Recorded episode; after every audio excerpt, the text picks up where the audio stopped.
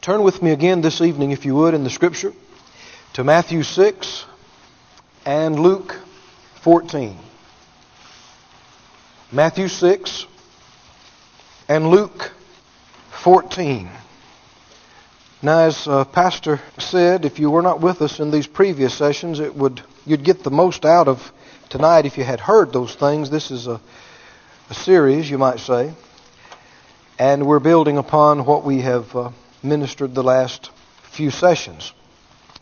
And we've been talking about the first principle. And you see the text here in Matthew 6 and in verse 32. Matthew 6, 32. Jesus is speaking, and he said, For after all these things, talking about natural things, food and drink, and clothes, and things necessary for the natural man, after all these things, do the Gentiles seek. We'd say today the, uh, the world, those not saved, those not serving God. That's what they're doing. For your heavenly Father knows that you have need of all these things. But seek ye first the kingdom of God and his righteousness, and all these things shall be added unto you. What is the first principle? This is the first principle. The first principle is the principle of putting God first. Amen. How do you put God first? His things, His works, His kingdom. His kingdom is, is His domain and His rule. We're in the kingdom of God, and the kingdom of God is in us. And that should be our priority. Amen. Amen. We should understand that that's why we exist. That's why we breathe.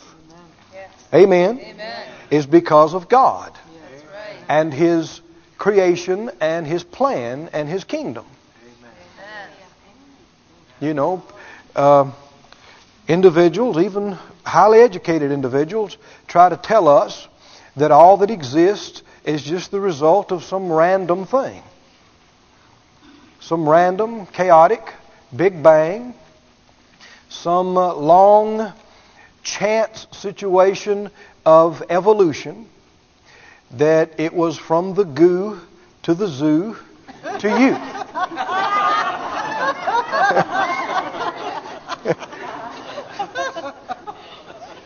and that the only difference between you and a monkey or an ape is several uh, million years, whatever, of evolution. But there's a reason why those missing links are missing.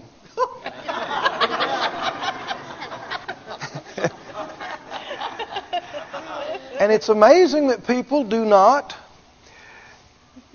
find significance in the word theory of evolution.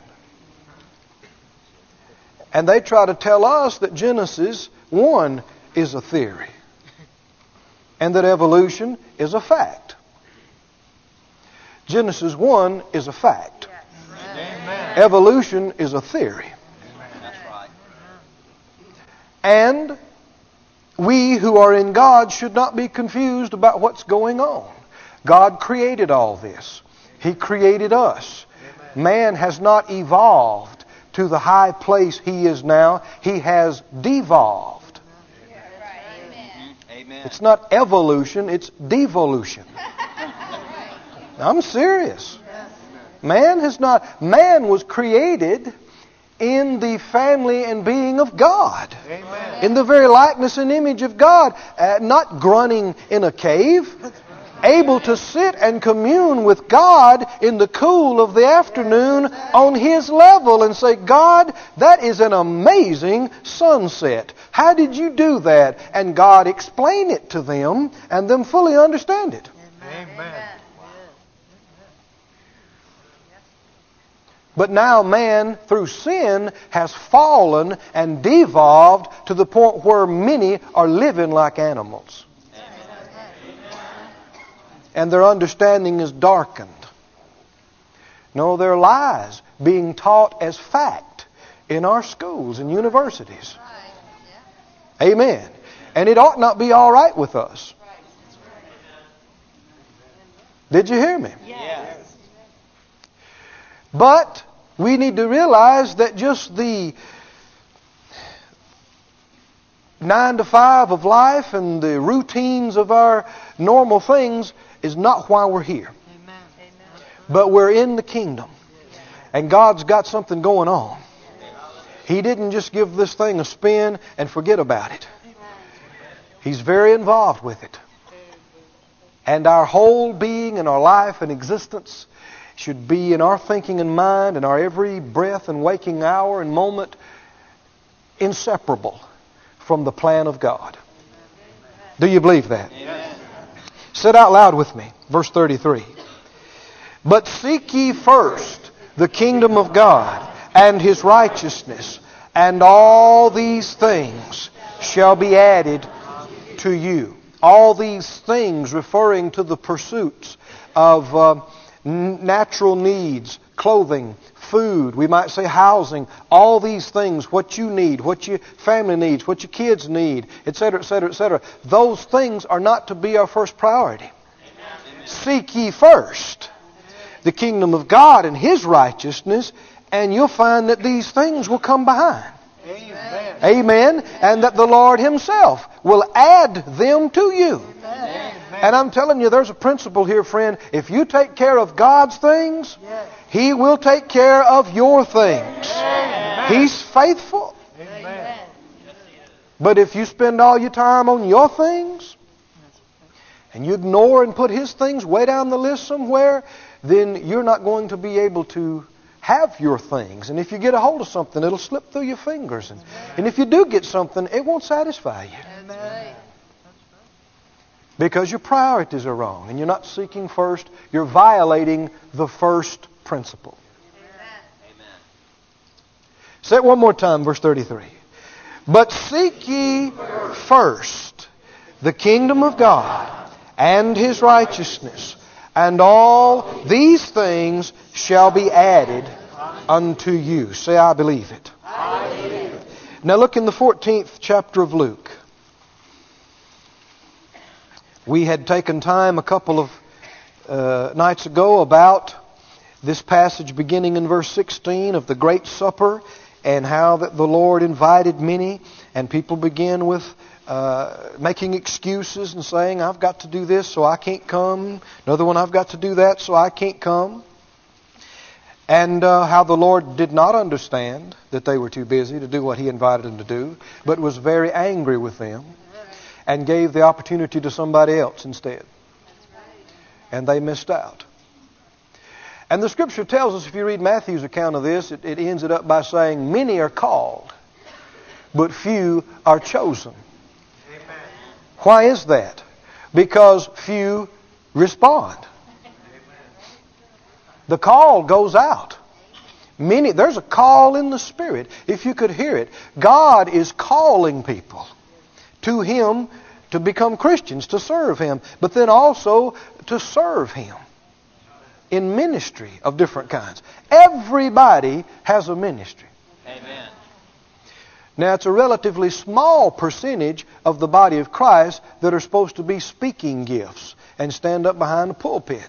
And yet, everybody has a ministry. Amen. Everybody. Some type of ministry helping the furtherance of the kingdom of God. Everybody has spiritual and supernatural gift or gifts in them. Many have never discovered what they are, and they've never developed in them, but they're there. Amen. I said they're there. Amen. You are graced to do certain things. And one way you can find out about it is what other people might find difficult just seems to come natural to you. Amen. Well, that doesn't just mean because you're so good, you're graced. Amen. you're graced, but you need to be using it in the kingdom furtherance. Do you understand there's some of these things people are born with? Some of these graces and gifts you're born with. Others are added when you're born again. Others are added when you're filled with the Spirit. Others are added as you obey God and are faithful. Amen. But you'll see individuals in the world, some of them high profile, entertainers or actors or this or that, and they are actually uh, abusing gifts and graces that were given them at birth that are supposed to be being used in the kingdom. Amen. They're gifted, they're graced in certain ways. And they think it's just me, I'm hot stuff, I can do that. But it's the grace. I said it's the grace. And there are to be no idle individuals in the body of Christ. And there really is no such thing as retiring. People say, well, I'm retired, and they think that's an excuse to do nothing. No, you retire when the trumpet sounds. or when you finish your course and go to be with Jesus. Everybody, say everybody. Everybody. everybody. From, from the least one to the oldest one and everybody in between, everybody is supposed to be working. Amen. Doing something for the kingdom of God. Amen. Amen. Amen. Sometimes people have the wrong mentality in church. They think, well, you know, if I get up and I get dressed and I get there, and especially if I put something in the offering, well, then I've done my deal. and you just look at the ministers and go, okay, I'm here, now do your thing. Bless me. Minister to me. But no, the gifts that the Lord has given the church are for the perfecting of the saints, for the work of the ministry. Amen. For the edifying and building up of the body of Christ. The, the, this is kind of like the locker room. Amen. Amen. We come in here and get pep talks and get, get you know, ministered to, and, and then we should throw the doors open and all run out and go, ah!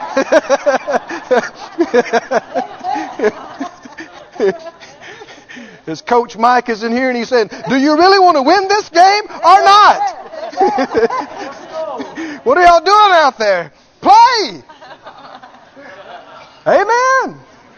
This is not a social club. This is not a place to come and be entertained. This is a place to come and get built up and find out what your gifts and graces are and stir up and pray and believe God and get full and then go out. Help people all around about you. So I ain't a preacher. I'm not talking about preachers. Talking about believers. Just Christians. Being a witness. Can you say amen? amen? Well, let's keep reading in Luke 14. Luke 14, Jesus said in verse 26, If any man come to me, Luke 14, 26, and hate not his father and mother and wife and children and brothers and sisters, yea, and his own life also, he cannot be my disciple. And whoever does not bear his cross and come after me cannot be my disciple. Amen. A disciple is a follower of Christ. He's the master. We're the disciples. Amen? Amen. He's the master. We're the learners. Amen. He's the master. We're the pupils. But our objective is to learn exactly how He does things and do them exactly like He does them. Amen. Amen. Like Paul said, I'm, I don't count myself to have apprehended, but I'm forgetting those things that are behind. And I'm reaching forth, pressing toward the mark for the prize of the high calling of God in Christ Jesus. What is the prize? What is the mark? What is the bullseye? It's being just like Jesus. Amen. Amen. We're His disciples. But if you're going to be His disciple, you can't have anything else pulling you away or distracting and taking away from your time and focus with Him. He's got to be it. Amen? Amen? And what does it mean here? If any man come to me and he doesn't hate his father and mother and his wife and his children and his brothers and his sisters. If you look up that word hate here, uh, Vines and Strongs and Thayers and different ones, they, they will, it'll give you the understanding that it has to do with comparison and it has to do with detesting or despising. Now we know we're not supposed to hate people per se. The, remember, First John said, if you hate your brother, then you're a murderer, and you don't have eternal life abiding in you. So you have to interpret Scripture in the light of other Scripture. But what's he saying? When you get hungry for God, you'll get this way. And when you get it in your heart, I'm following Jesus all the way, then anybody or anything that holds you out of that and keeps you back from following Him fully, you, including your own self, your own feelings and flesh, you will come to detest it. Amen. Amen? And it has to do with choices and preferences. And it needs to be very clear. Uh, you know, that's what Jesus said. He said, You think I'm, I've come to bring peace to the earth? He said, I tell you no, but division. And you'll find that the individuals will have enemies in their own household. And he talks about all that. Why? Because you got to make up your mind, I'm following Jesus no matter who likes it or who doesn't. Amen. Amen. And if anybody, I don't care if it's mother or father, or sister or brother, or whoever says, well, you can't, you're going to have to pick between me and Jesus, we have to say, well, I'm sorry. Bye. Amen. Because when it comes between you and Jesus, there ain't no choice. That's right. I made that choice when I received Him as Lord of my life. That choice is made. Amen. But then you need to be just that strong when it comes to yourself. Yes.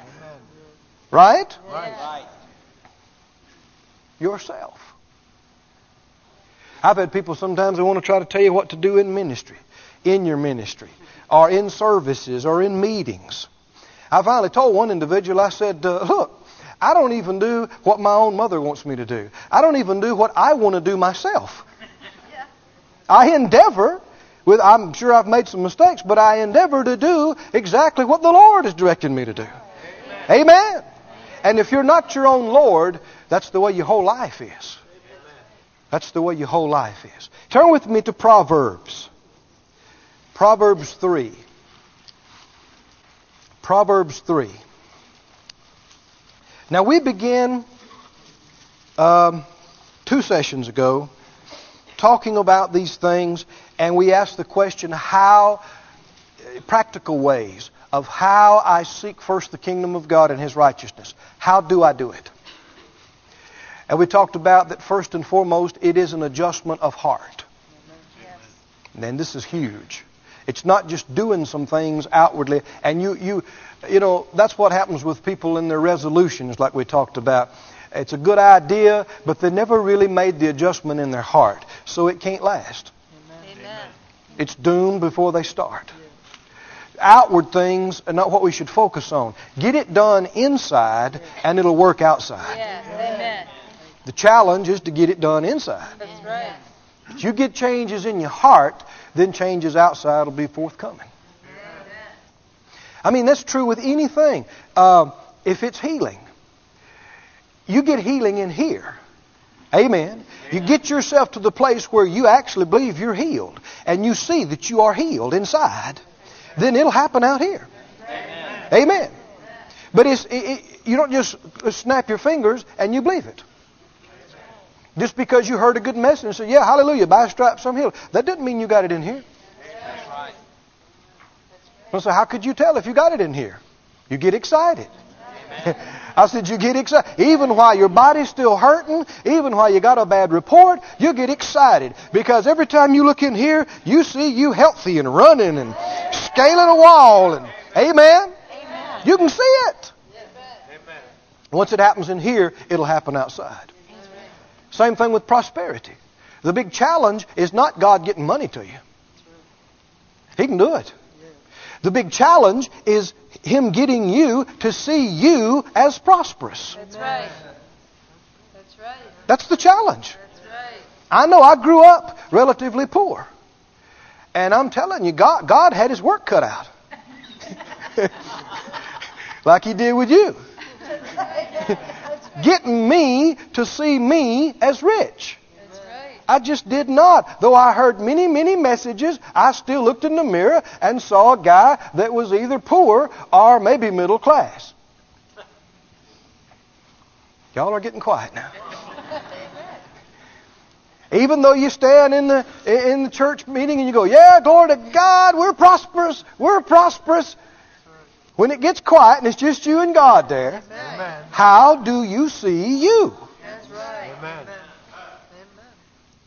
How do you see you? That's the challenge. And when you get it in here, then it's just a matter of time till it affects your pocketbook and your purse and your accounts and all those things. But the challenge is getting it in here. Getting it in here. Vision.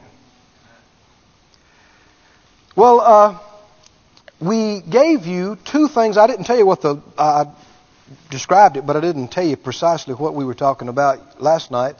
But practical ways of how to seek God first. One we said is with your time. You might remember that if you were with us. We talked about that. Last night, I w- I didn't tell you this, but we were talking about with your pursuits. These overlap, but we divide them for teaching purposes. With your pursuits, what you're pursuing, and we talked a lot last night about your own life versus his life. Now, thirdly, this evening, we'll talk about how we seek God and put him first and one way we do it is with our possessions. possessions. Proverbs 3, are you there? Yes. In Proverbs, the third chapter, we'll begin in verse 9. It says, Honor the Lord. Would that would, would seeking the Lord and putting him first be involved in that? Honor the Lord with what? Yes, honor him with your words. Yes, honor him with your praise. Yes, honor him with your worship. Honor him with your time. But also honor him with your substance, with your stuff, and with the first fruits. There's that word first first fruits of all your increase, so shall your barns be filled with plenty, and your presses shall burst out with new wine. Should we put God first in every area of our life? Yes. Would finances and material possessions be included in that?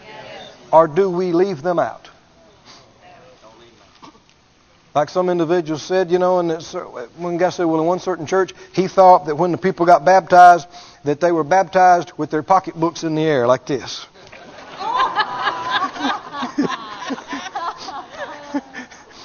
Because that part didn't get sanctified to the Lord.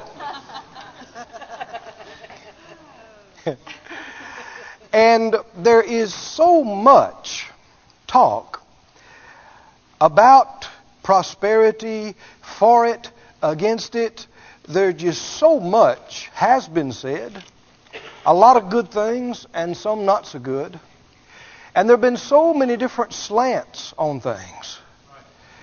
And there's even been some folk that they had an ulterior motive, you know, in preaching prosperity, and that was because it would affect them personally and ministerially.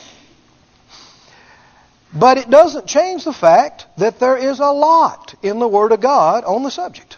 Amen. A lot. And people should not pull on you to give. Did you hear me? Amen. They should not. I'm not going to tonight. I'm not getting ready to make some big pull. I'm not going to present you with some project, tell you what you ought to do. But I will tell you this. You should, and if you want to have God's fullest, you must put Him first in your finances. Amen. Amen. And I'm going to tell you what we have learned and what we're doing.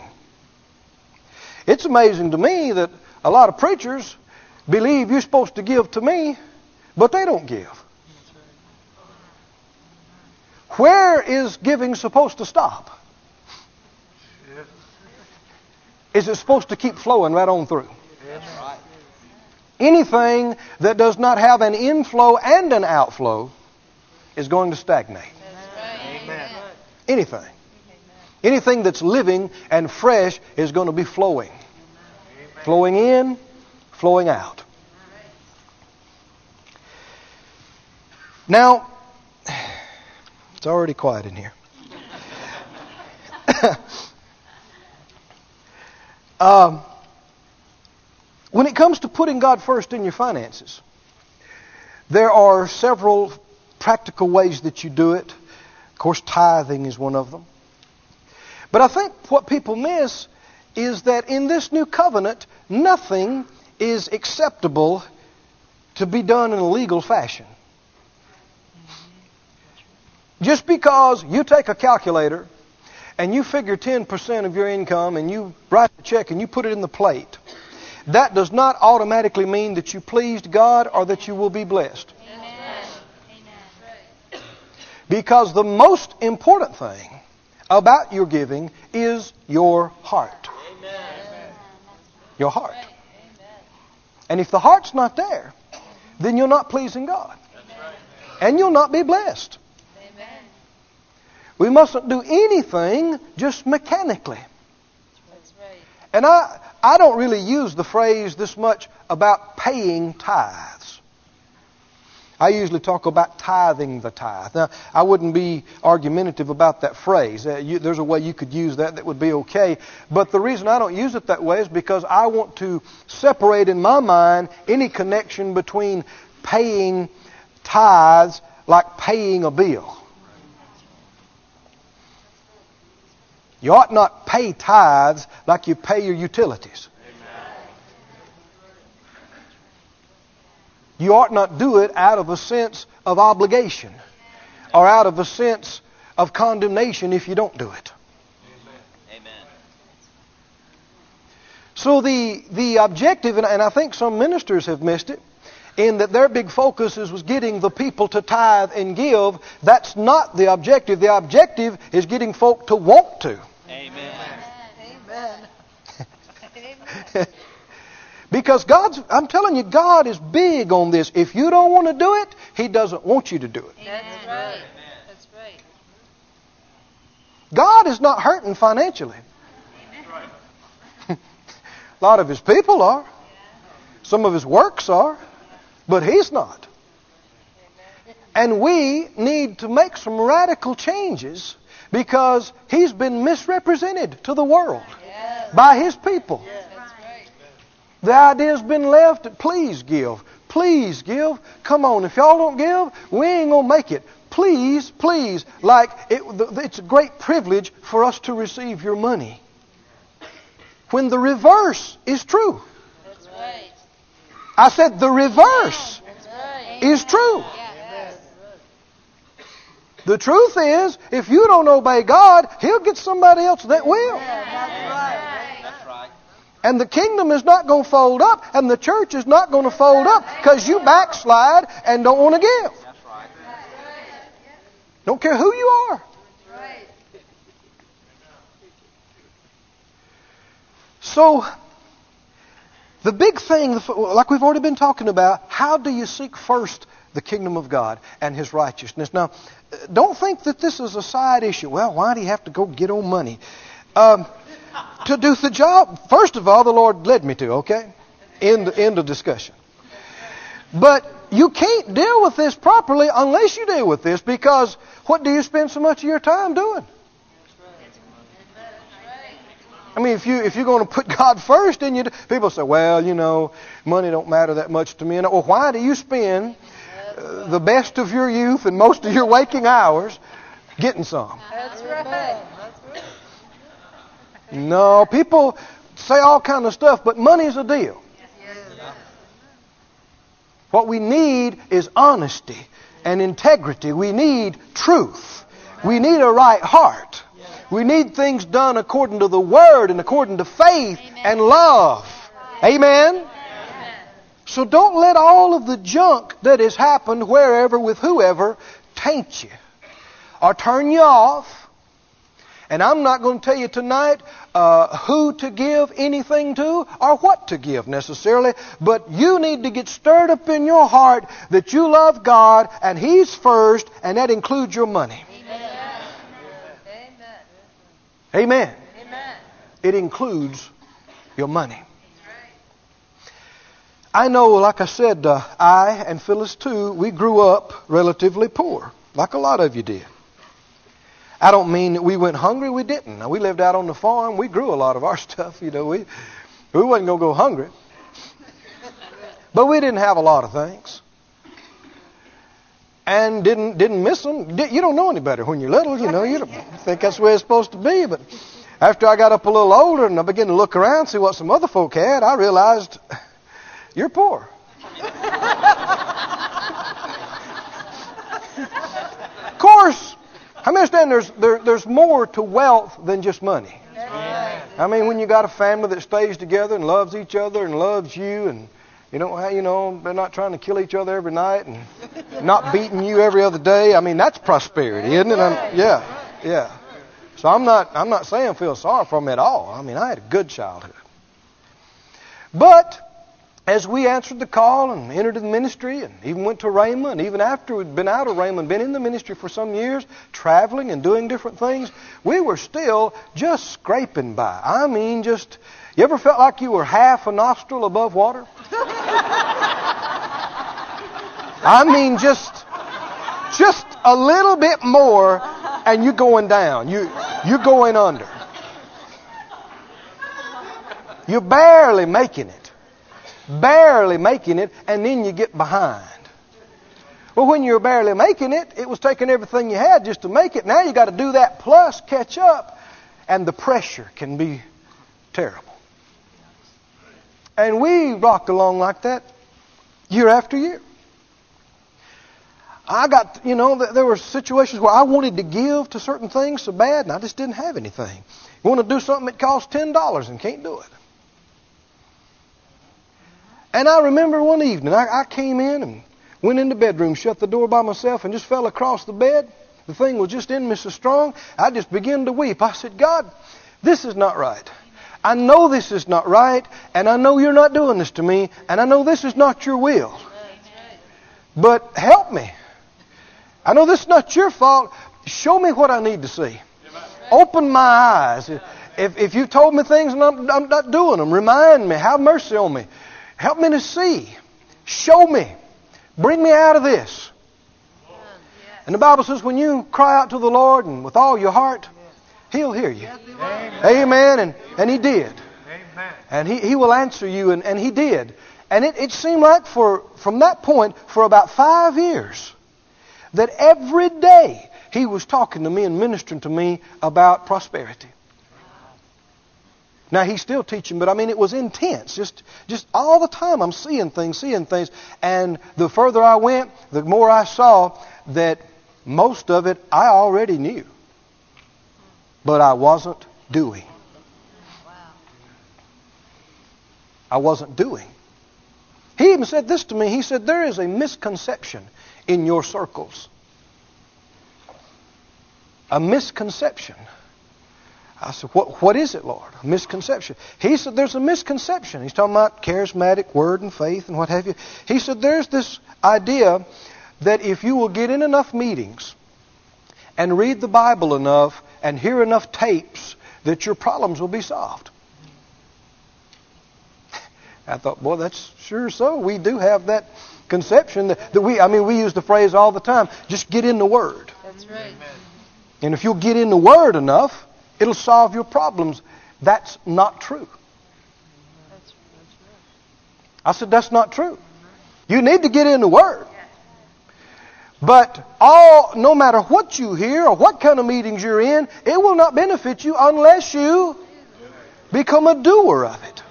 Unless you begin to do it, unless you begin to practice it. That's the only thing that's going to change your life. You can have everybody and their brother and sister pray over you and prophesy over you. You can have everybody and their sister and brother and cousins tape series. You can have notes coming out of your ears and be just as bound as you were 12 years ago. What will break it? When you actually start doing it on Monday morning and Tuesday afternoon. Amen. And week in and week out and month after, even whether it looks like it's working or not, you're committed to it. Amen. And you do it, and you do it, and you do it. You keep doing that, things will begin to break. They'll begin to change. You'll begin to see results. Because the Word cannot fail. Cannot. But the first thing he showed me and dealt with me about was this scripture I've been talking to you about every day, Matthew 6:33. He took me to that verse and he said, You're not doing this. in your finances? Well, we we tithed most of the time. We we gave. I mean, I'm, I'm a Rhema grad at this time. I know I know some things about it, but he took me to this passage. He said, "You." Uh, he, he actually said that he said, "Many of my people know this, but are not doing it. They're not doing this." And and he began to minister to me, and I began to see what he's talking about. Most people, they go to, they get their jobs, get their education, they get their jobs, or they just get their jobs and they get the loans and they work to pay off the loans. And when the money comes in, their first and foremost thinking is, I've got my house payment, I've got insurance, the kids need this, uh, we got to pay the dentist, and da da da da, and you know we need to give something to the church. You have already violated the first principle of prosperity. And this is where the bulk of Christians are. You've got masses of Christians that'll come give a little nothing once every couple of months and just feel like that they ought to be patted on the back for the rest of the year. But that's not putting God first. Amen. I said that's not putting God first. Amen. Now we're going to find out about how serious you are tonight. All right. Hey, Are you ready? Yeah. Do you want to be the Lord's disciple? Yeah. Totally in every way. Then he has to be first in every area of your life. And if you're really serious about prospering in God and getting to the place where you can really be a blessing to the church and ministries and other people, there's no way around this. So I, went back and I studied tithing. And I, I studied offerings. I mean, I'm talking about for years now. I mean, went through it and back through it in the New Testament and the Old Testament and and, and you know there there are references in the New Testament to tithing. Uh, Jesus, some individuals were talking about how they tithed even on very very small things, and Jesus said you ought to have done this, but not to leave the other undone. So Jesus said you ought to tithe, and he made this statement: Render unto Caesar the things that are Caesar's, Amen. and unto God the things that are God's. Does God have some things that are His? Yes. What are His? Well, if you read the whole Bible, then you see phrases in Leviticus and different places that says, the tithe is the Lord's. Amen. And yet, you've got people that it just irks them for you to talk about it. I mean, it bothers them. They want to get all miffed and bent out of shape and say, well, tithing's not in the New Testament. I just believe we ought to be led. Well, I believe we ought to be led too. But if you're consistently doing less under this new and better covenant than they did under the old covenant, you're not being led. Amen. And why would people fuss about 10%? Because 90% ain't enough. I want it all. And whether they mean to say it or not, they're saying, God doesn't have any of mine. Eh, all that's mine is mine. I work hard for it, and this, this is my money. And none of this money God's money.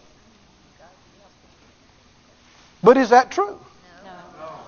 Is some of it His? Now, this is a big point, friend. You, you got to get this in cement. What is His and what is mine? His is His. I don't use His. I don't spend His. I don't even borrow His. His is His. And mine is mine. Now, as a minister, I got to know this. Some ministers have gotten confused about it. I mean, sometimes people say, well, Brother Keith, you know, I'm, I'm going to bless you. And, and they, they, they send an offering into the ministry, and they act like they gave it to me personally. But if it's the ministry's, it's not mine. I'm thankful for it, but you understand what I'm talking about? I've got to know, and the IRS wants me to be sure about what is the ministry's And what is mine, there's got to be a very big line drawn here. That's right. But that's not just for me. That's not just for a church or for a ministry. Everybody needs to have that line drawn very clearly and very plainly Yes. as to what's his and what's yours. You might say, well, 10%, that's a lot of money. Well, you most folk pay the government more than that. Amen. Do we support our government? We believe in and support our government more than we do the kingdom of God? See how much shouting goes on when you, when you start ta- talking about this? I'm telling you what I learned. Go, go with me to Haggai. now, Haggai is in the Old Testament. It may be back there where your pages are stuck together, but if you uh, just go to the very end of the Old Testament, go to Malachi, and just start backing up, you'll come to Zechariah, and just keep backing up, and there you'll be at Haggai. There you go. I'm sharing with you what the Lord told me, how He dealt with me about me about my finances and what we've done and what's working for us.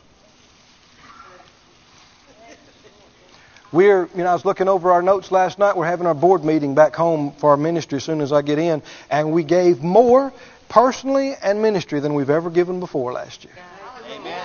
And that's the way it ought to be. And next year ought to top that. And the next year ought to top that. If you look at your figures and you gave less, then you ought to sit down and think about it and say, what happened? Well, you may not want to admit it, but what happened is something else was more important to you. That's right. If you want to find out your priorities, it's not such a huge mystery and so elusive. Look at what you spend the most time on and doing. Consider how what you spend the most time thinking about and pursuing. And see what you spend the most money on. Did you hear me? What do you spend the most money on?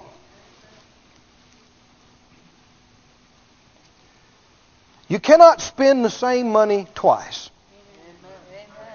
Everything you spend on you, you cannot give. That's right. Everything you give, you cannot spend on you. It's a choice. That's right. Right? Yes. And what people do again and again, and I'm not throwing any stones, we've done it. We've done it. Is to get yourself in a position, get in debt to where you've got something, and that's what the enemy's always trying to get folk into a situation where all of their money is going to something else. But really, you made the wrong decision when you decided to get the thing. When you signed the line. You should have been thinking, can I increase my giving and still do this? And if you couldn't say you could, then you say, well, we're going to have to wait on this Amen. and put God first. But what people do is they say, well, I'm just going to go ahead and get this and commit to all these payments, and, and then I'm going to believe God too for money to give to Him.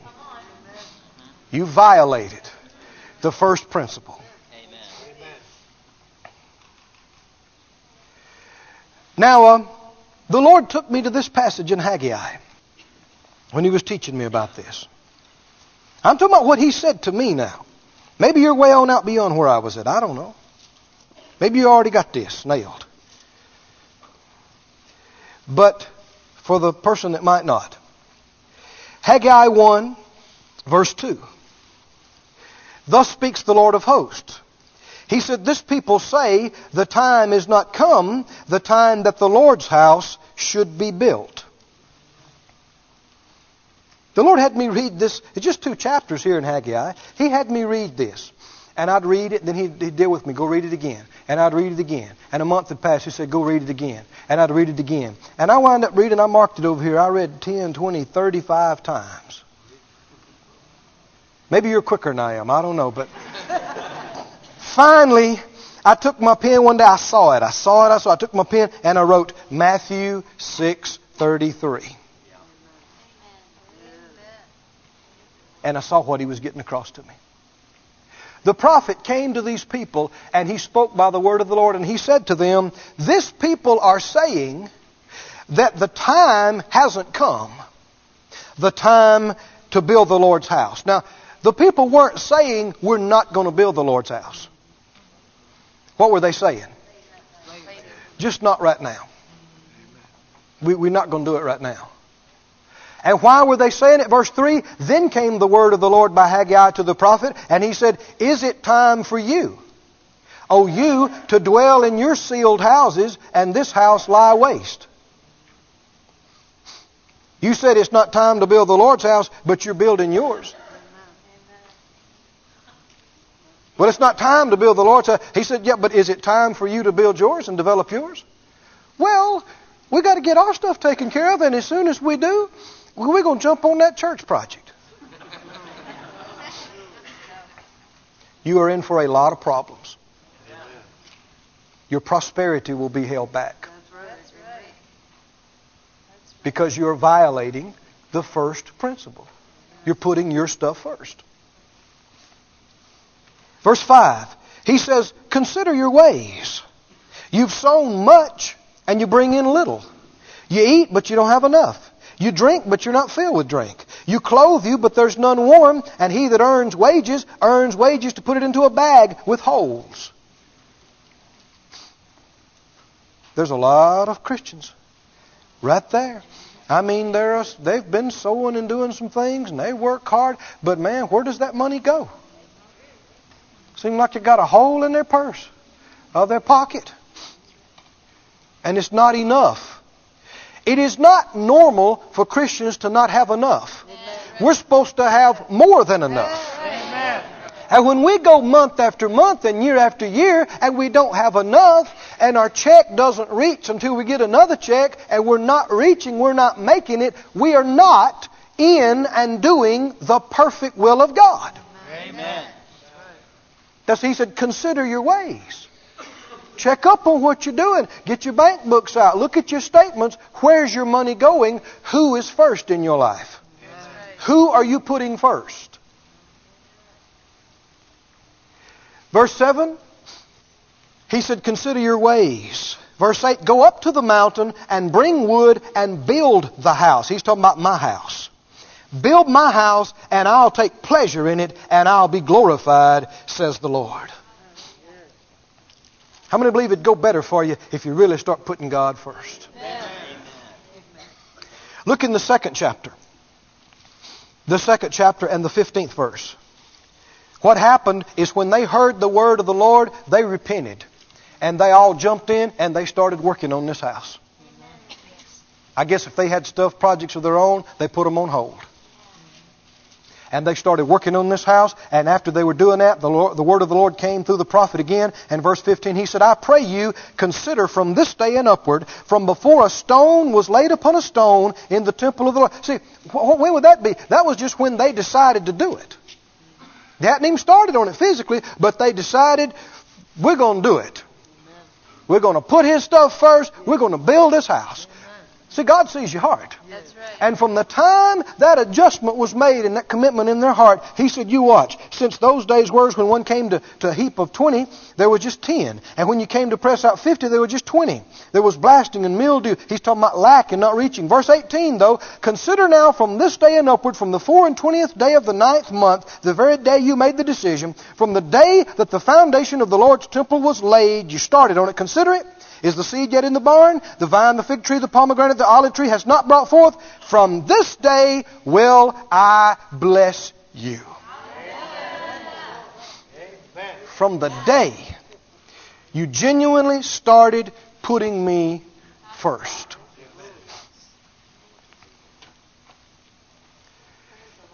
Let's talk about tithes and offerings. You need to make up your mind not just because I said something about it tonight. Get in the Bible. Study it. Talk with your spouse. Don't let this thing alone till you get it settled. Does the tithe belong to God?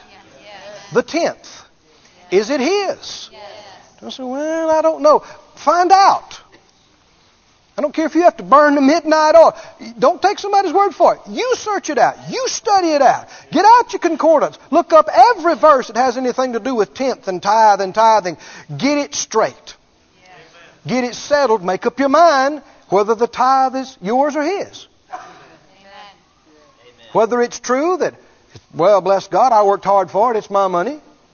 100% of it's mine. If I want to give God a little bit sometime, I will, but it's mine. Or what the Scripture says in 1 Corinthians 4 what do you have that was not given to you? What's the answer to that?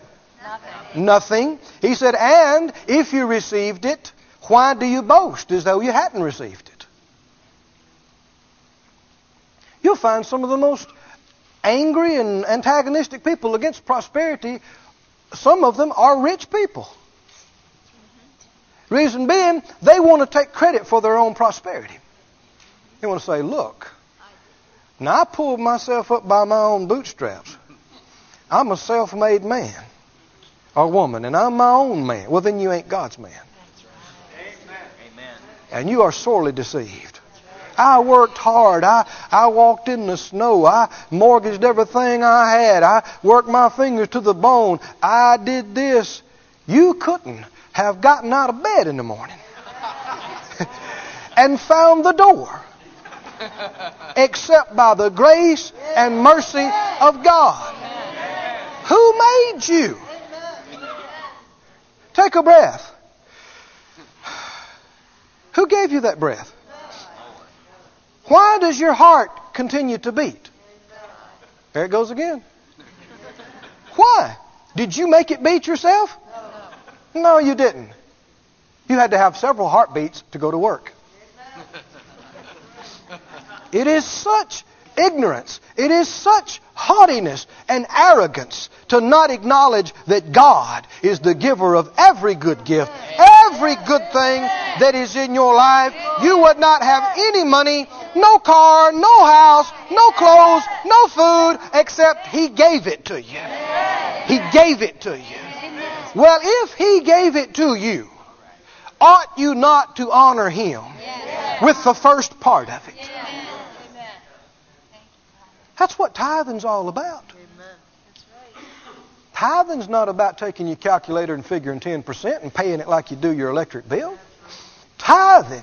Read the scriptures sometime. Deuteronomy 26 and Leviticus. Tithing is a part of worship. Amen. That you come into the house of the Lord. You come into the church uh, on, on Sunday or Sunday night or Wednesday night, whenever, and you come bringing your tithes and your offerings. You're not waiting for somebody to talk you into it. You, you're committed. You wrote the check before you left the house. You, you, you got it. And you come and you do not, nobody's making you do this. Nobody's pulling on you. When you, when you sow it, when you give it, you, when you return the tithe and sow your offering, then you're saying, God, I acknowledge that I have nothing except what you gave to me. And so I return this part which is yours to you. And I do it gladly, knowing that there's plenty where this came from. And you gave me this, and you'll give me a lot more. It's faith. It's honor. It's respect. It's worship. It's spiritual. It's of the heart. Amen. You do that, and He will rebuke the devourer. He will prosper you. He will increase you. He will open the windows of heaven. You'll be blessed if you do it from the heart. Because you want to. But these things you got to work out uh, in the floor in prayer and with your Bible and with your own family. That's something somebody talks you into during a service and works you up real good. That's right. I think some people tithe mechanically, kind of like paying off the mafia. Most of what the church world has done for centuries has been uh, out of a sense of duty or out of a response of condemnation. And none of that can please God. What do you mean, like paying off the mafia? Well, you know, in some places, the, the crime element will come to your shop or your place of business and they'll say, We're selling you insurance. And you say, Well, I've already got plenty of insurance. They say, Not from us. and you say, Well, uh, I don't need any from you. And they go, Yes, you do. While they pounce the ball bat in their hand, Yes, you do. Because, you know, things happen. Fires, break ins, stuff happens, and we'd hate to see that happen to your shop. And so you've got people that are paying folk off. They don't want to do it, but they're paying them. They write that check every week. And that's the way some people tithe. They don't want to do it. They don't want to do it, but they put, I'm talking about the ones that do. A whole lot of people don't. Amen. I said a whole lot of people don't. And they still hadn't made the connection as to why they're having so much problems too. I just can't quite, well, I don't believe in it, but I can't understand why I'm having so much trouble. But I don't believe in it. But Lord, won't you tell me why I'm having so much trouble? Well, just just be dumb, okay? It's, it's one of these things. God, uh, show show me what it is, please. God, I want you I want you to talk to me. Help me out now. I need, I need to know. I'm I'm struggling here and tithing and, and giving. And, oh, I don't believe in that. Okay. But people do. They'll write that tithe check. It hurts them. And then when they put it in the plate, they watch the plate all the way down the road. And they're thinking, man, I could have used that. I could have used that. For all the good it's doing you, you should have kept it. Amen. So I've never heard folks say, I'm telling you. I'm telling you. The idea is not for us to shake folk until the money falls out and then they'll be kind of blessed in spite of themselves. That ain't true. The truth is, it's a privilege to give. It's an honor to give and to tithe. And if you don't want to do it, God will raise up ten just like you that will. You'll just miss out. Amen. Praise God. Thank you, Father But it is arrogance and pride to act like that you just have what you have through your superior intellect and your hard work. God has blessed you to have what you have. Amen. And if you don't honor Him with what you have, you are not in position to get more. Amen. But no, you don't. You don't pay Him like paying off the mafia. Thinking, well, boy, you better you better pay that tithe because if you don't, man, you don't rob God. Whew, you rob God, boy, your pet, pet cat will probably die, and your refrigerator will quit, and your transmission will fall out. Whew, I'll pay Him, pay Him or else. No. I said no. No. God is not interested in making you do anything. Somebody said, Do we have to tithe? No. You don't have to do anything. You don't have to come to church. You don't have to pray. You don't have to do anything, okay? God's not going to make you. Ministers shouldn't try. No. It's not our job to make anybody do anything. It's our job to proclaim the truth and teach the truth and to lead and say, Come on, y'all follow. What if they don't want to? Then they won't. Be a good example. Do it yourself. So, when we got a hold of these things, I saw it. And, I, I- and Phyllis and I talked about it, and we said, okay, no more messing around with this. And we got us a God account. Hallelujah. Yes. Amen. Amen. Tithe and offerings. Amen. It's His account. Yes. And we purposed that any time that any income came in, personally and ministry, we took 10 plus percent.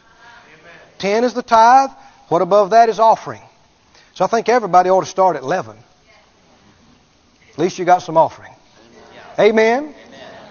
Somebody said, well, you have, what about uh, 10%? It's a good place to start. Amen. And we'd take that right off the top. When the money comes in, and we see what the money comes in, we take that 10 plus percent right off the top before we look at any bills, before we think about anything we want or need. Take that percentage right off the top and put it in that God account. Hallelujah. And once it goes in that God account, you cannot touch it for anything except it goes to God's works. It's His. Amen. We support our local church. And we sow to ministries and missionaries, etc., etc. My Phyllis and I personally have a God account, and our ministry, Moore Life Ministries, has a God account. And somebody say, you take 10% right off the top of the gross of the ministry? A lot more than that. Right off the top. Somebody said, gross, gross. Somebody said, well, I don't know about that gross or net. Simple. You want a gross blessing or a net blessing? You decide, all right? You really, you decide. It's all based on your faith. If you don't have gross faith, we'll go with net faith. Do you do? God's not going to be mad at you. But in your heart, put Him first. Amen. In your heart, put Him first. Amen. And, and get it settled in you that when you want to do something in your house and the church needs something, what do we do? Church. Church. You put yours on hold and you take care of the church. Right. You want a new car and the ministers need a new car. What do we do? Give it to the church. See, folk don't like this. But it, you know, if we had time, I could keep you here all night long. Not planning on it. And just give you scripture after scripture after scripture after scripture after scripture after scripture. Elijah, you remember him? God sent him to the brook, and birds came and fed him. And then he sent him to that widow at Zarephath, and he came there, and she came out. She was out there, you know, gathering some sticks, and he said, uh, "Could you bring me some water? Famine is on, no food anywhere." And she said, "Okay." And as she's going, he said, "Could you bring me a little bite to eat?" Well, that's like asking for gold. And she looked at him. She said, "Oh, you know, man of God, I." All I've got is this little bit of meal and this little bit of oil, and I'm gathering some sticks here to build a fire, and I was going to make just a little cake or two out of it, and, and my son and I are going to eat it, and I guess that's our last meal. Then I guess we die. And listen to what he says next. Bring me a little cake first. Now, man, if that had been today, Reverend Elijah would have been on every talk show and front of every paper. Rascal preacher takes food out of widow's son's mouth. and there have been some rascals, and there have been some people that use scriptures like these to, to do wrong things. But is that true? What, what's the principle there? And now you can see why God sent him to her. Because in her duress, I mean, we're talking about taking food out of your baby's mouth. She looked at him and had enough faith to say, Okay, I'll be right back. And she made him a cake first. And what happened to her? She did not run out while people were dying in the streets. Her meal barrel and her oil cruse did not run out until there was plenty come in. Because she put God first. When God gave the promised land to the Israelites, and they crossed the River Jordan and they got to Jericho, He told them, He said, Now this first one is mine. Did you hear that now? He said, This first one, all the spoil of Jericho, all that don't touch any of it, because if you do, you'll be accursed. It's mine. And you remember they found they took it supernaturally, and in Achan, he saw a bar of gold and a suit of clothes. He thought he had to have it, so he he grabbed it, and it was a curse to him and his whole family. It ruined them. But why did God say that? Give me the first one. It's always and is and will always be a part of honoring God. Yeah. So you some way putting Him first. And after that, He didn't say, "All right, now I want uh, Ai and I want the rest of it." No, the rest of them He said, "Take it." Amen. I guess God could have said, "90 percent's mine." You'll do fine on ten. But 10, that's less than the government asked for. That's right. Get this though, God's not asking for it. Amen. That's He said it's His. Amen. Now it's up to you whether you acknowledge it or whether you don't. But it's His, and I tell you this, you will not keep it. You cannot keep it. If you do, the curse will consume it plus. It won't be God trying to be mean to you or anything. It's just the way it's set up. You cannot keep it. People say, "Well, I, I can't. I can't afford to." It's a matter of faith. It's got nothing to do with affording. Amen. I've, I've been where anybody that would say that. I've been there. We, we've been in duress where we made the decision. Well, we we'll wait and, and, and we'll catch it up. Bad call. Bad decision. Bad call. Let's analyze what, what, what a person's doing there. We, we, we get paid. We got X amount of bills, totals to so much, and actually, it's our check is not enough to take care of what we owe. And we got tithing. So what are we going to do?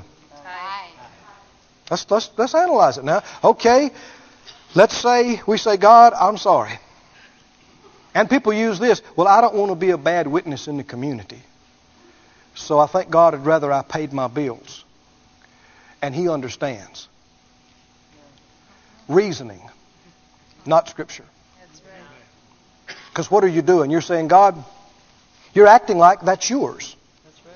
And you can choose to do what you want to with it. Right. It's either yours or it's not. That's right. Right? Right. So if it's His, you're saying, God, if it's okay, I'm going to borrow this.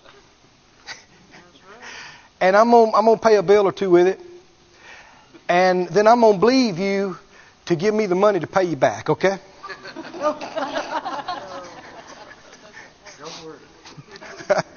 or would you come out better saying, God, this is yours. And I know that you're where this came from, and you're where the rest of what I need is coming from.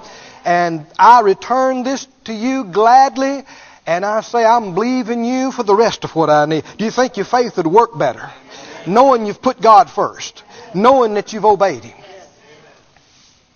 Absolutely. You know, analyze this one, you know, i- i- if something's going on and, and the Lord deals with you. So, uh, you know, Sunday morning and some, something's going on and church needs something and the Lord says, you know, you, let's say you got a 10 and a, and a 20 and a 100 and the Lord deals with you. Sow that 100 in there. Someone says, well, He always deals with you to give the biggest. I disagree. I disagree.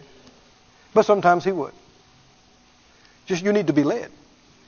Now I'm talking about, I'm talking about giving beyond your tithe now. Yes. Amen. And uh, and you and, and you stop and you think, well, I'll see, what have I got coming up the rest of the week? Let's see. Oh man, I got that too. Shoo. So you reach and get the uh, the twenty. Twenty. Twenty's good. Somebody else will probably give a lot too, and you put it in. what if everybody's thinking somebody else will give a lot? What if everybody did what you do? How would the kingdom be doing?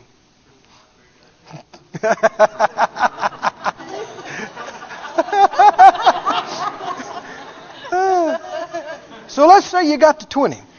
You skipped over that 100. You thought, man, I'm, I'm going to need that. And you will. And, and, and you got to 20 and, and you put it in there. And, and you think, okay, glory to God. Why, why didn't you obey? Why didn't you do what you felt like you should have done? Because, not because you couldn't afford it, because of a lack of faith. Amen. Because you just were not convinced that God could get that back to you by the time you're going to need it. That's right. That's the problem. Now, don't you misunderstand me. I've seen people get worked up in deals and, and give beyond their faith and give beyond the direction that God was giving them. And that's bad and that's not, that's not right. Do not give because you're pulled emotionally and don't give based on needs. Right.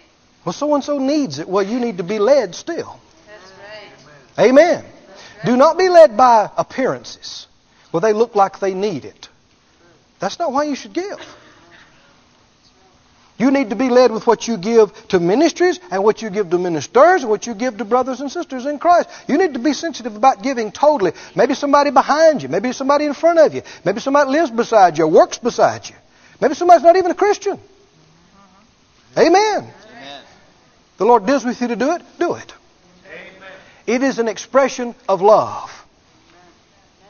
Go to 2 Corinthians. Are we having fun yet? oh, glory. This is an area that a lot of people do not like to talk about, and they don't want to hear talk about it because in their hearts they know they're not doing right. So they, they don't want to hear about it because they know that they're not putting God first. They know they'll spend sixty thousand on a new car, but they wouldn't even dare think about writing the church a check for sixty thousand. No, are you kidding? No way. They'll knock out walls and remodel their house, and they'll spend money on what they like, on hunting or fishing or or this or that, and just spend all kind of money on it. Be honest with yourself. Get out your stuff. Get out your statements. Lay it down. What did you spend on you, and what did you sow and give? That's right. And and have a wake up call. That's right. And be honest with yourself about where you're at and what you've been doing. It'll answer all kinds. What did the Lord say? Consider your ways. Amen. Consider them. What are you doing? And you may have to do what we did at, the, at this particular juncture I'm talking about. We were in debt up to our eyes. And uh, the Lord, I, I began to press into this, and the Lord said, You need to sow. You need to put me first. I need my things need to be foremost in your thinking, in your giving, in your sowing, and you can't do that with all the debt and all the payments you got going out. So liquidate.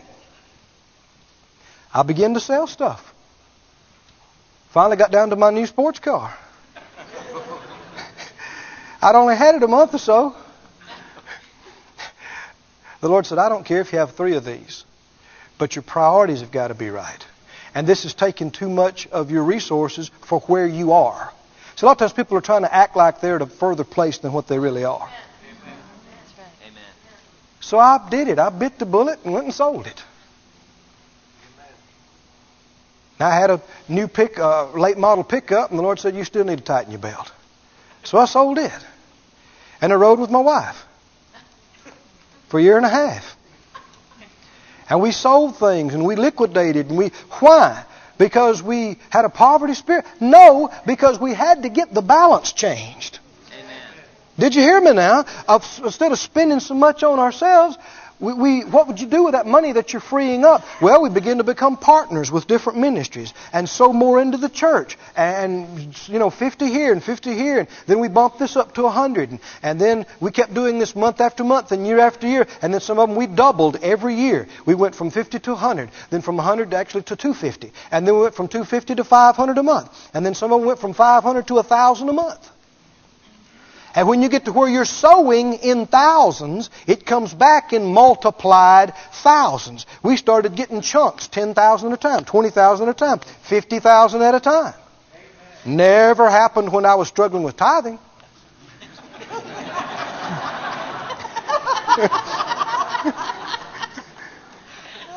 but we had already settled it.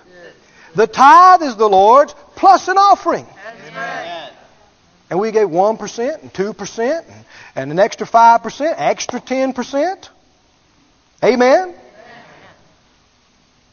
I'd like to see it at 50%.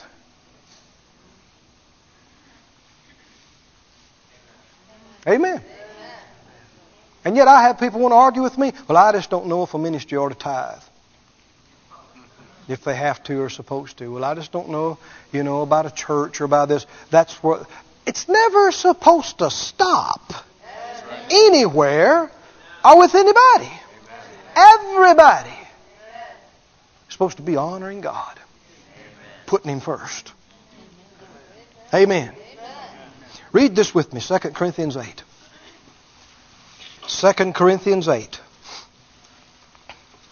Verse 1, he says, Moreover, brethren, we do you to wit of the grace of God bestowed on the churches of Macedonia, how that in a great trial of affliction, the abundance of their joy and their deep poverty abounded unto the riches of their liberality. Do you have to have a lot to be liberal? No, you do not.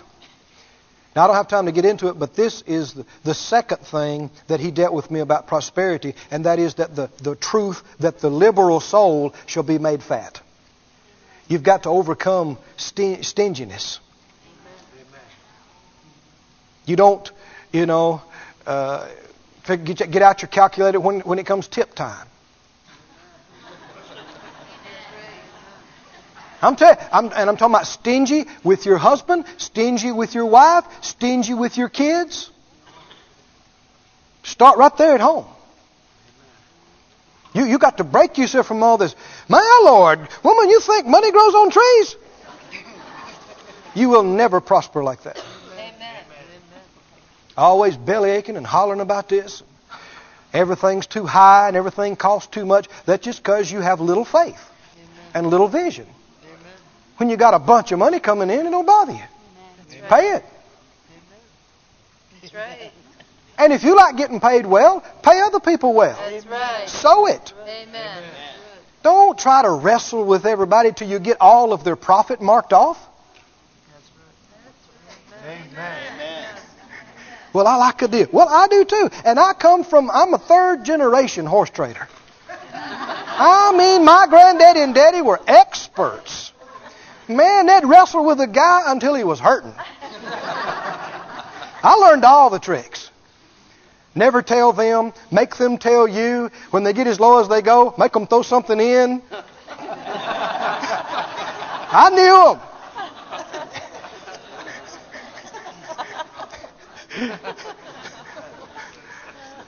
but the Lord changed me.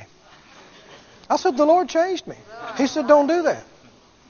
He said, I can deal with people to give you favor and give you deals on things, but don't have an aversion or mind paying somebody well for their product or for their work. Pay them well. Pay them extra. Sow it to them. Amen. You want to get paid well? Pay them well. Sowing and reaping, it's universal. Be free. Someone says, well, I ain't got much. Exactly. We're talking about how to get there. It, it's a freedom. It, it's liberating. I've done it. I've done it many, many times. All I had was a five or a twenty, and the Lord dealt with me. I whipped it out and gave it to Him, and just went away happy. And I've never lacked, and I've never wanted. But there will be tests that you have to pass, and you'll have to overcome your selfishness to do it. I know we're getting late, but I got another story I got to tell you. I, I know this takes time and it might not be so exciting, but I'm telling you, friends, this can be revolutionary. Amen. You, your, your whole life, I know our life has totally changed. God has done some amazing things for us. Given us nicer houses than we'd ever thought about having and able to give. I mean, write big checks and give them. Amen. He gave us a jet. Paid for. Amen.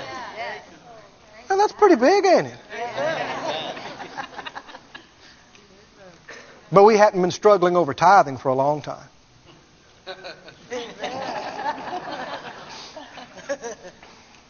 When I was going to Rhema, we were believing God for every meal, every pair of socks, every tank of gas. We had nobody, no human underwriting us, no church. My parents weren't able to send them. I mean, they did help some, but nobody was able to, you know, just underwrite us. And we're we're believing God. And uh, I needed some shoes desperately. We're in there training for the ministry. We're supposed to dress, uh, you know, not too slouchily and best you can. Uh, I needed shoes. Mine were terrible. And, and uh, I claimed some shoes. I acted on what I'm learning about faith. I claimed a pair of shoes and stood for them. And here came in the mail $50 from an unexpected channel. Boy, I'm happy. Glory to God, you know. Of course, this was a few years ago, and you couldn't buy the nicest pair for 50 but you could get a pair. And I'm excited. And that day in prayer school, I'm laying in the floor. Just I'm praying good today, man, because I I got the victory, man. I, And uh, hallelujah, I'm a praying away. And as I lay there and got quiet, the Lord spoke to me. I don't mean I heard an audible voice, but inside me distinctly. There was a young man and his wife that was there ministering in the afternoon there in healing school during that particular week. And the Lord spoke to me laying on the floor and said, he, He's believing me for a pair of brown shoes. Specific. Brown shoes. Never forget it. And I said, Well, brown shoes. Glory. So I just went back to praying away, you know. And uh, I just thought, that's interesting. And as I lay there and got quiet again, here it came up again. He's believing me, this young man that's ministering and preaching in the afternoons, he's believing me for a pair of brown shoes. I thought, well, Lord, I can encourage him because, you know, I know what you did for me. I know that you'll do it for him. Bless him, Lord. Get those, get those shoes to him. I'll just put my faith with it, with his. Thank you, Lord, for them brown shoes. so I'm laying there. It came up again. He's believing me for a pair of brown shoes. Sow your shoe money to him, and you'll not lack for shoes. I'll take care of you.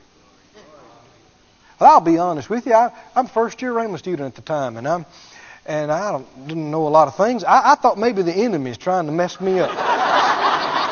so I I rebuked that. I said, rebuked that. I here we've stood and believed God, got our shoe money. Here the devil's trying to steal my shoe money. I rebuked that. But I got quiet again, and here it came up again. I begin to realize this is the same Holy Ghost that led me to Rhema, that helps me all the time. This ain't the devil. And he said, uh, He's believing me for a pair of brown shoes. Sow him your shoe money. Now, now, why am I saying this? There were, I, this is just one. I don't know at the times this kind of thing has happened. It's a test. It's an opportunity. Amen. You demonstrate your faith. God knows what's coming up, and He knows what you need to sow so He can set you up for this or that. And it's also a matter of love. If you love yourself more than you love other people, more than you love God, you will not obey. If you don't have faith that God can restore it and get it back to you by the time you need it more, you will not obey. So why don't people obey? Lack of love and lack of faith. But love would rather see you have it than me. Amen. Amen. Faith says, I can do it quick. God will give me some more. Amen. Amen. But we're at different levels of that. So I said, okay, Lord, all right, okay, all right. Fine. So he preached that afternoon. I went to the service and I watched him. And I looked at his shoes. They didn't look too bad to me.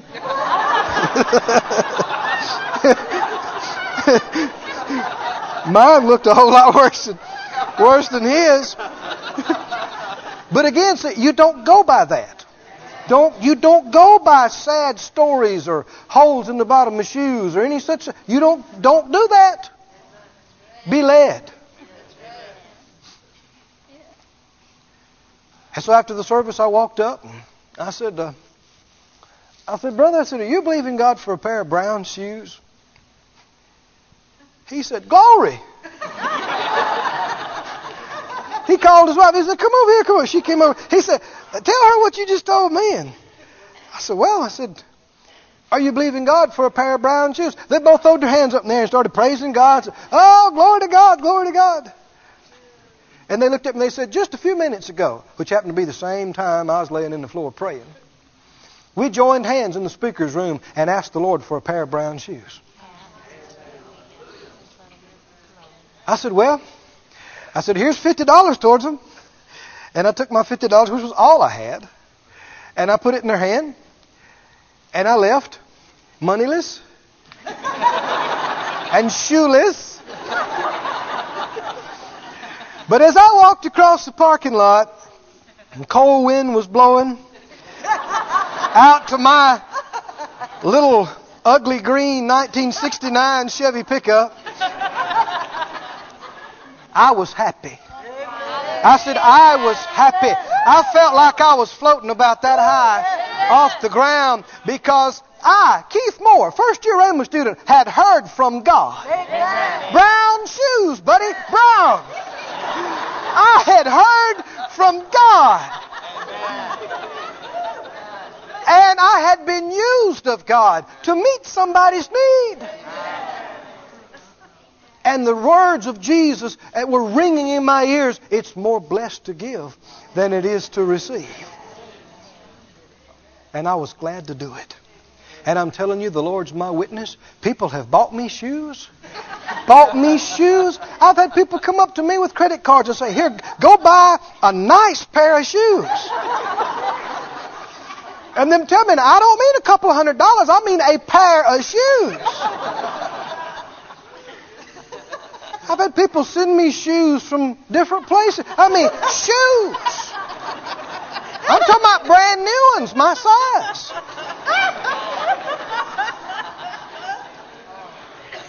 God's good, God's faithful. I said He's good, He's faithful. Hallelujah. Let me wind this up. Second Corinthians. Verse 3 To their power I bear record, yea, and beyond their power they were willing. Everybody say willing. Willing of themselves, praying us with much entreaty that we would receive the gift and take upon us the fellowship of the ministering to the saints. They were pleading with Paul, let us get in on this. He wasn't begging them to give, they were pleading with him, let us give. Let us get in on this. And this they did not as we hoped, but first gave their own selves to the Lord and unto us by the will of God. Are they putting God first? Does He have them and all of them? Are they seeking first the kingdom of God? Absolutely. Absolutely. Look at the ninth chapter and the seventh verse. 9 7. He said, Every man according as he purposes. Everybody say purposes. As he purposes in his heart. Not as somebody works him up. Not as he sees a big need or hears somebody tell a sad story. But as he purposes in his heart, so let him give, not grudgingly or of necessity, for God loves a cheerful giver.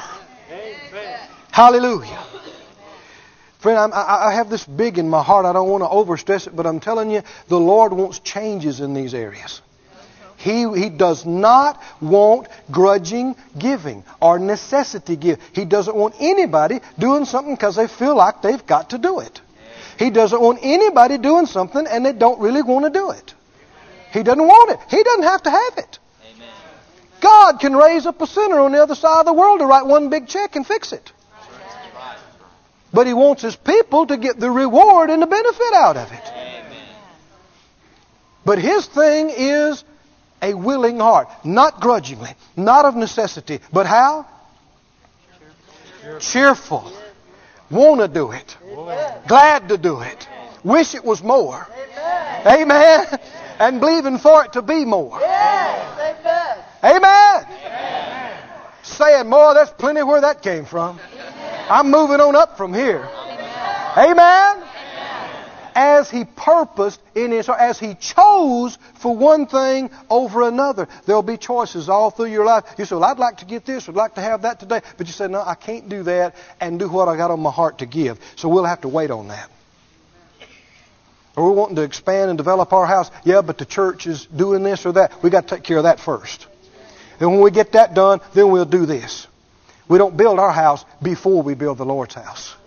We put Him first. We put His things first. We seek first the kingdom of God and His righteousness. And what did He tell us? All these things will be added to you. Stand up, why don't you? Hallelujah. This ministry has been brought to you today free of charge by the partners of Moore Life Ministries and Faith Life Church. If you would like to help send this word to others at no charge, you can become a word sender today. For more information, visit our website at moorelife.org.